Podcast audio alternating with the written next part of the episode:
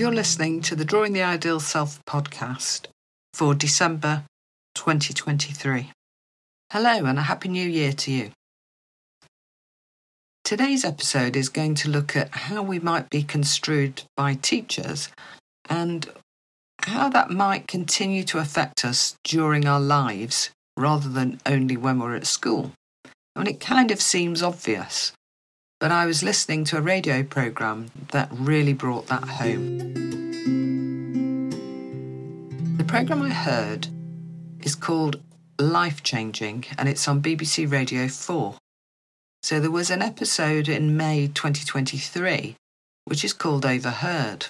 Now, the blurb for the programme says that Dr. Sian Williams talks to people who have lived through extraordinary events that have reshaped their lives in the most unpredictable ways.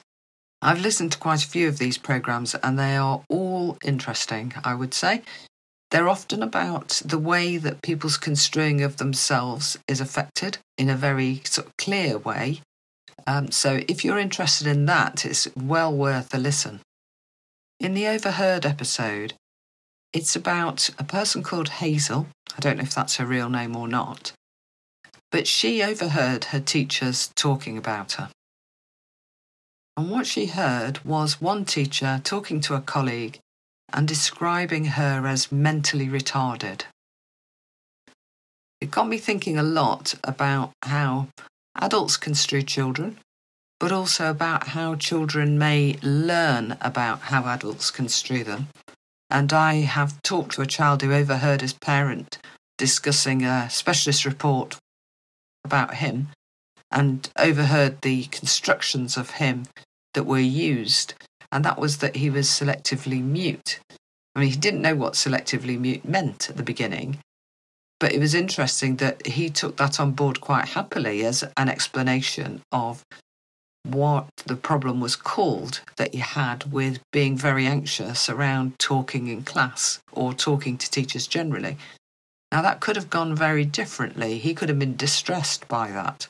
For him, it made sense, and he quite liked having a sort of scientific name for it. But for somebody else, they might have found that confusing, frightening, uh, very upsetting, etc. And when we think about children going to school, it's actually a large proportion of their day during the school term time. So it works out about 37% of their day. So the importance of the way teachers construe children is absolutely enormous in everybody's lives. You know, it affects the teachers because they're with those children for that amount of time. It affects the children and the way they feel about school and their construing of themselves in relation to school and in relation to school work, as well as in relation to the teacher and to other people. The other thing that happens for children and young people is constructions are passed on from teacher to teacher about them at least once a year by teachers. And those comments in the report are the teachers construing of that child in relation to their learning, in relation to their social skills and their attitude to work. Attitude to learning is a thing that's often commented on. might not give any detail about what they're particularly good at. It might not also give any detail about what they're especially bad at. Uh, so it, it's an interesting thing to have a school report, but those reports go into a file and they're now all on a computer, of course, and a new teacher can have a look at the past reports. And there isn't really any escape for children from the way teachers construe them. So children don't necessarily do the same about their teachers, and that would be quite an interesting experience. Having been a teacher, uh, I'm not sure if I'd like to read the reports about me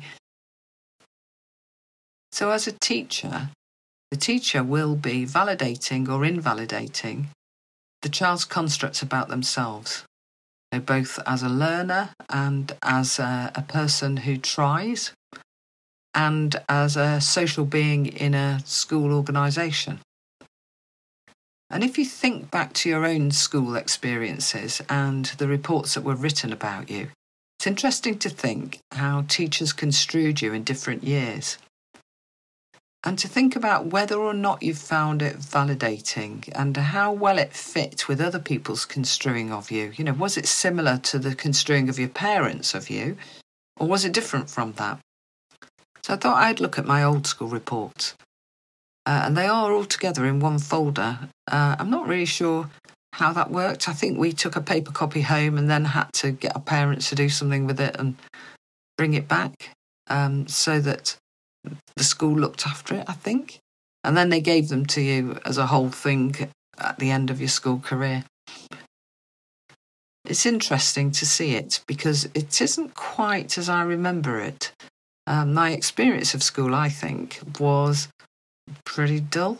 Um, this is secondary school I'm talking about. Primary school was great, I really enjoyed it. But secondary school was quite dull and a lot of boring things that we had to do. And my kind of construction of that at the time was that the teachers weren't teaching me things that I found very interesting. And because of that, I didn't really work as hard as I might have done because I didn't want to know the things that they wanted to teach me, perhaps. But also, I didn't understand some of the things that they were trying to teach me. And looking back on that now, is quite a different experience than it was at the time. Because I'm thinking, okay, if I was seeing myself as a child, what would I make of those school reports? So I, I read them all through. So, five years I was at this school, um, and I left for to go to college to do psychology for sixth form because you couldn't do it at school in those days. But during those five years, I was construed by those teachers in an interesting way, I think. And I can see there were points at which I changed. So I think, in general, I was construed as kind of lazy rather than applying myself, which implied within it that I was capable of doing better, capable of learning, but I didn't try somehow. I think they construed me as, uh, and they refer to this a few times, having a casual attitude, which I think meant that I didn't care whether I did well or not. In some subjects, that was absolutely true. I think I was construed as needing close supervision in order to uh, get the best out of me somehow or another in terms of school, rather than being able to achieve for myself. Uh, and when I was coming up to leaving the school, one day it was raining and I went into the careers library and found a leaflet about psychology and realised you could do it at our local college. And I thought, oh, I'll do that then. That sounds really interesting. So I decided I would leave rather than stay at school to the sixth form. The school thought that was a big mistake and actually gave me some individual sessions with a really nice teacher who looked at every single course that the school could offer me to try and persuade me to stay. And I don't know how I managed to resist really, because he was a really nice guy. But I wanted to do psychology and they didn't offer it. And they couldn't offer any kind of combination thing. So, you know, I had to leave to do it. I also wanted to do sociology and they didn't offer that. English was the thing I could have done. But there weren't things I wanted to do alongside it. So I ended up leaving. And I think they thought when she leaves, she's going to be hopeless because we won't be there to watch her and uh, pull her back in line when she's being lazy. I think the other thing was that I knew I was quite ignorant of a lot of academic things and didn't have a good general knowledge. And my uh, home life didn't really support the kind of style of the school. It was a girls' grammar school, which was kind of old fashioned in its ways. And uh, there was something really quaint and nice about that. It was also a bit crazy. And I spent quite a lot of time trying to get the school to modernise and be different from how it was, all of which failed, I think. Um, yeah, my petition to have roller skating failed. and my uh, meetings that I used to arrange with the head teacher, I used to go and see her at break times to ask her to do things differently and persuade her why. And she used to say that's very interesting and not change. I mean, it was good that you could go and ask her at least. What I did learn from that is that you have to raise things that really matter. It doesn't mean you're going to win. um, that was a useful lesson in life. Anyway, um, my home life didn't really support the kind of school that I was in. So I didn't come from a family of academics at all. Uh, and when it came to you know having any help with my work, there was nobody at home at all who could help me. Uh, there was no one interested in the things that I was interested in either. So it was a bit of a loss. You know, I liked playing in the sports teams. Nobody really was interested in that in my family at all. Um, so I did these things on my own. Now that has been a useful thing that I've learnt that I don't do things for an audience really, which is a bit odd considering I'm doing this podcast. But although I am doing it for you, I'm doing it because I want to do it because I imagine myself being in a situation earlier in my career, say, when I would have liked to listen to one. I love to hear from people, but if nobody writes to me and says that was a useful episode, I'll probably still give you another one. so that's bad luck. So I learned to be um, on my own doing the things that I thought were important. So I'm going to read you the kind of summary comments from my form tutors across the years. I'm doing this so that you've got some material to think about, really, not because I think I'm any great shakes, and certainly I wasn't at school. So, my first year, year seven, we had two reports a year an autumn and a summer.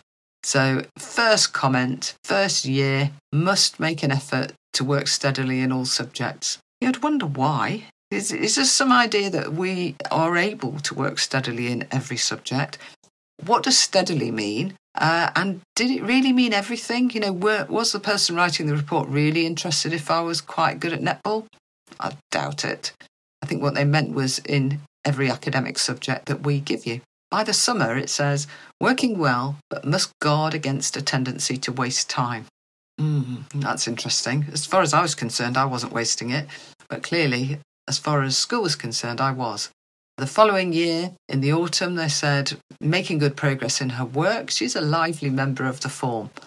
When I read lively member of the form in anybody's report now, I have a construction of that because I know what I was like. I couldn't keep my mouth shut and I was constantly messing about. Not doing anything awful, but doing a lot of silly, pranky things uh, with my friends, and we thought they were absolutely hilarious. So that included um, getting buying a mouse which I then took to school every day for a week. Um, I don't know why I did that, except that it was a great distraction from my work. And my friend took hers as well for the first day, and then she didn't bring it anymore. So I was the only one with a mouse in school. I don't know. I took it in a tin with holes in it. It was probably very cruel. It was just a silly, silly thing. And I did a lot of silly things in this second year of school, so year eight. In the summer, they said her results could be better if she would increase her contribution to class. She must try to adopt a less casual attitude to her work. That continued in the beginning of the next year, so this would be year nine, when they said Heather's attitude is often very silly. She's a capable girl, and it is a pity that at the moment she uses her capability to benefit neither herself nor her form, and I have to say, I had absolutely no idea what that meant. I knew they didn't like me messing about and being silly, and I agreed that I was often silly. It wasn't any worse than that, it was often silly. As a result of this horrible comment from the teacher, which isn't really that bad, is it? My mum was called into the school to have a discussion with the head, and the head said, We're not sure if she's in the right school, whether she should have gone to a different school and she's got a month to improve um, because she doesn't seem very happy in this school. And after a month, I'll meet you again and I'll decide what to do. My mum came home and was furious and so embarrassed. So embarrassed that she had to go and speak to the head, mortified that I had been misbehaving because she had no idea. You know, it had already been going on for a year probably by then. And I wasn't doing anything awful. I just wasn't quiet and doing what they said.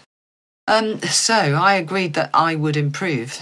And I can remember vividly that I took the completely contrasting stance in order to do that. So my friends and I used to sit at the back of the class and we'd have stuff on our knee that was more interesting. One time I took in some syringes that I'd found at, at home because my mum was a nurse, so she used to bring home the used syringes that were no good. You couldn't do that now. You know, they'd be cleaned. And we used to use them as water pistols. So I took them into class and we would when the teacher had her back to us, fire them at the board and the water would run down and the teacher wouldn't know where it's coming from. So, you know, they were sick of all that stuff. And instead of doing that sort of thing, I moved myself along with my friend to the front of the class. I no longer sat at the back. We sat at the front, and for every time the teacher asked a question, we had a pact that we would put our hand up. She hadn't actually had her parents called in, it was just me. But, but together, we changed. So I put my hand up to answer every question, even when I didn't know the answer.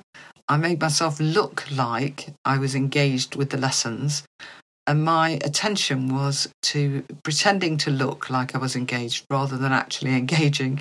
So I'm not sure I learnt any more, but I look like I might be learning, and I think that's okay with them because the next report says Heather's behaviour and class position have both improved. She must continue her efforts if she is to reach the standard of which she is capable.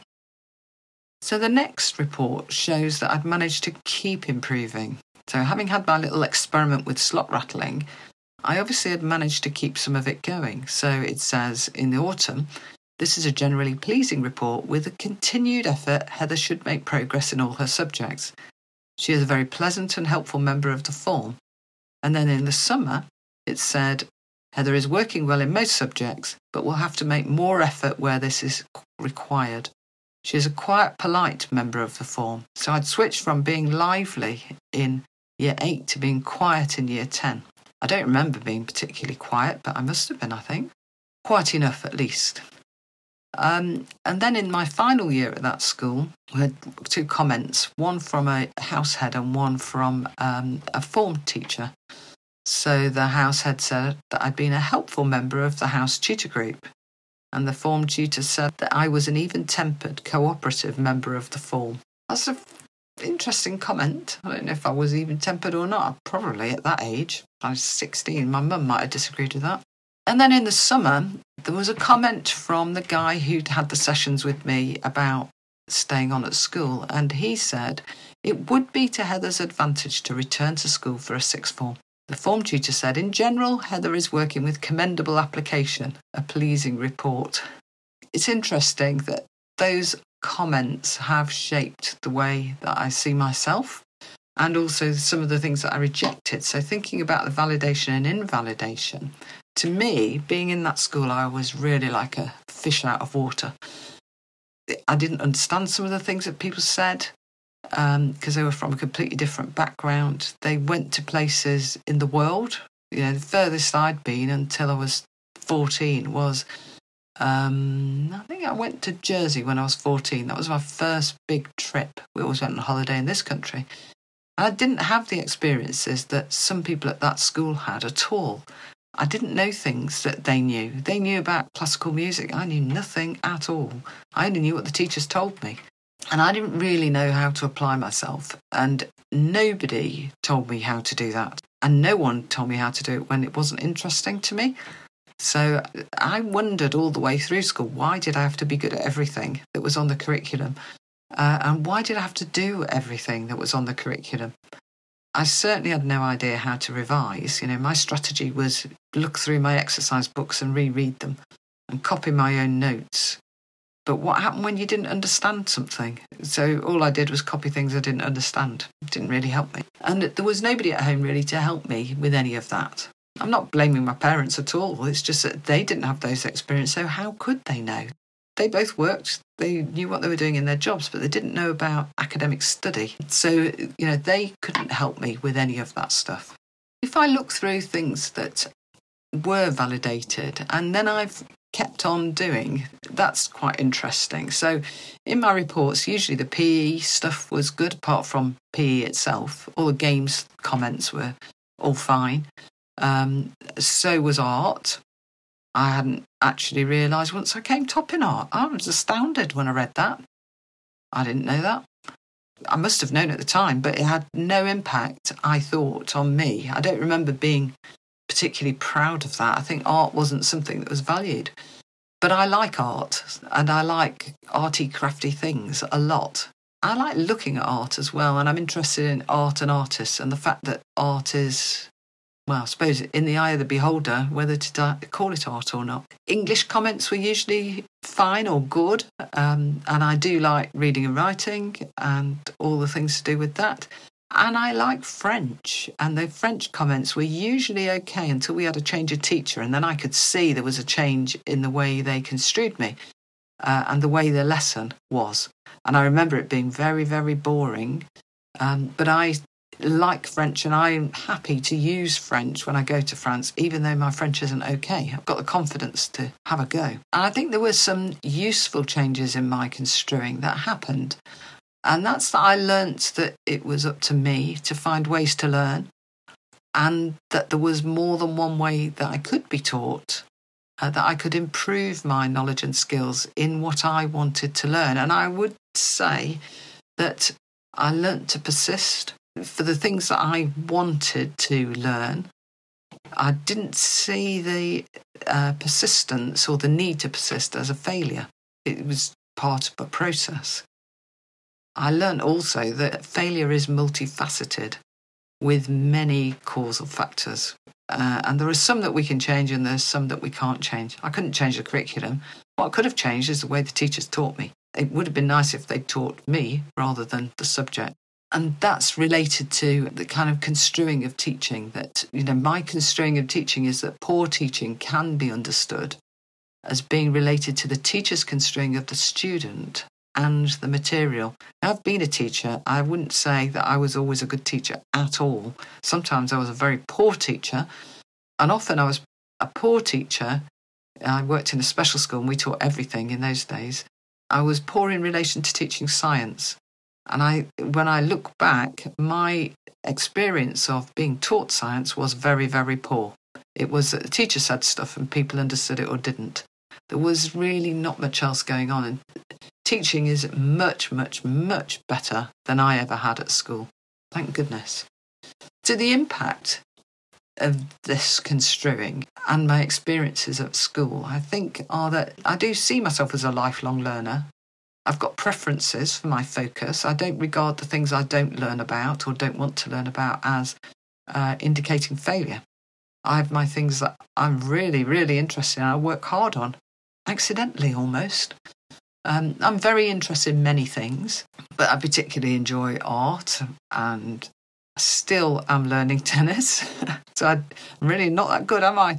I'm really interested in learning. I'm really interested in talking with people about themselves and really interested in child development. And I'm self directed. You know, I like to use real experiences to help me understand things and apply theoretical knowledge to real life experiences. And that's why often I refer to things in the media because I'll listen to something like the podcast episode I heard, and then I'll think, ah, okay, I can see where that fits with something or how I might be able to use it. What it's done really is have a huge impact on my career. So I've always done work on the construing of self and the construing of others, and the kind of construing gaps between how you might see me and how I might see myself and what maybe could be done about that if needs be. I'm really interested in construing within roles, so teachers, students, parents, colleagues, friends, anything, because roles constrain us and we will have constructions about the role and then constructions of ourselves within the role. And I'm really interested in the process of learning and engagement. And I think that's why I'm doing this podcast, because I would have liked to listen to one. And then I'm interested in the uh, what I kind of think of as the misunderstood. It doesn't matter who they are, actually. It's not any particular group of people because it, it can be anybody and everybody. So people who whose experience is that they're misunderstood or people don't quite get them. Um, that's always the area that I've been interested in in terms of my career.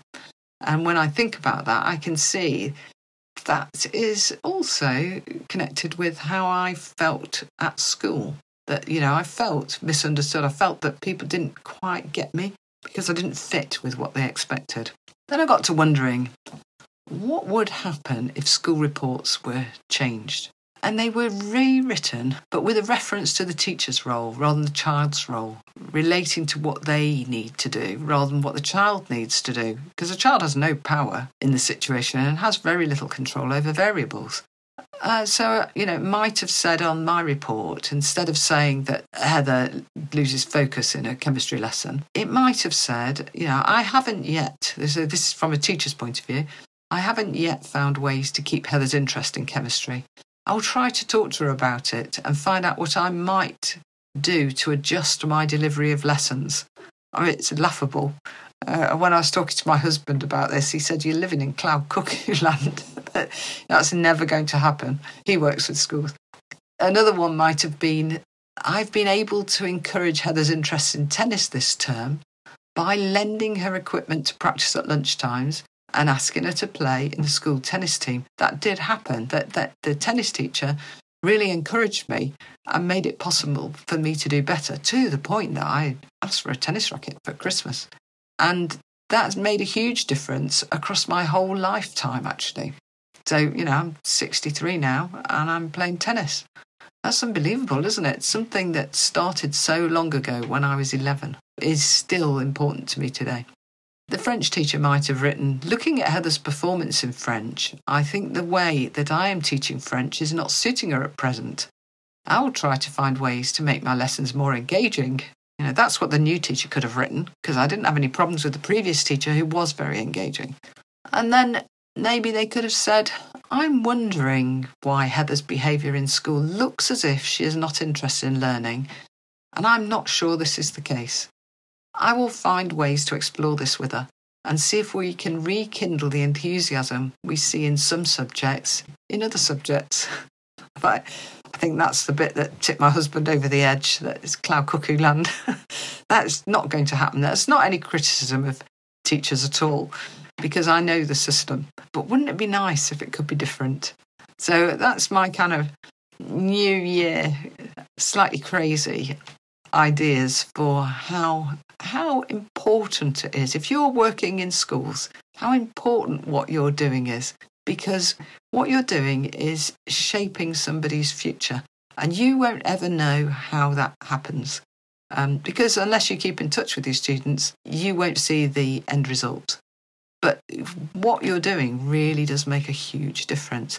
And for those of us who work with schools and children and teachers, you know, what we're often trying to do is make their outcomes better than they would be otherwise. We're trying to intervene to help them to have a better life in the end. And although I can appreciate that my education has done that because I'm here now to do this and, you know, I've been to university and things like that, I wouldn't have gone otherwise because no one had been in my family. When I applied for university, they said, Why are you doing that? They didn't understand why I might want to do that or that I was capable of it. I think they thought you had to be a genius to go. So I can see that it, it's had a huge effect on me. But some of the things have put me off stuff, which is a shame. And some of the things have actually led to my passion in terms of trying to help children and young people. It makes sense, I think, that I work with children and young people when this was the kind of experience that I had because I don't like the idea that that happens to other people. It'd be good to do something about it. Okay, so you could have a go with your own school reports. If you've got them, get them out and reread them and pull some comments together. You could either go by subject if you've got them, uh, so that you could say, you know, this was how it was in English for me and this was history. Or you could go by um, the tutor's comments or whatever. All right, so I don't know if this means I'm starting as I mean to go on. I think it doesn't. Uh, it's a bit of a strange kind of episode to have done. And I hope you don't think it's too self indulgent. But I thought if I want some material to use, why don't I use my own? And it gave me quite a laugh getting my reports out. Couldn't believe them. Anyway, okay. Nice to talk to you again. And I'll see you again soon at the end of January.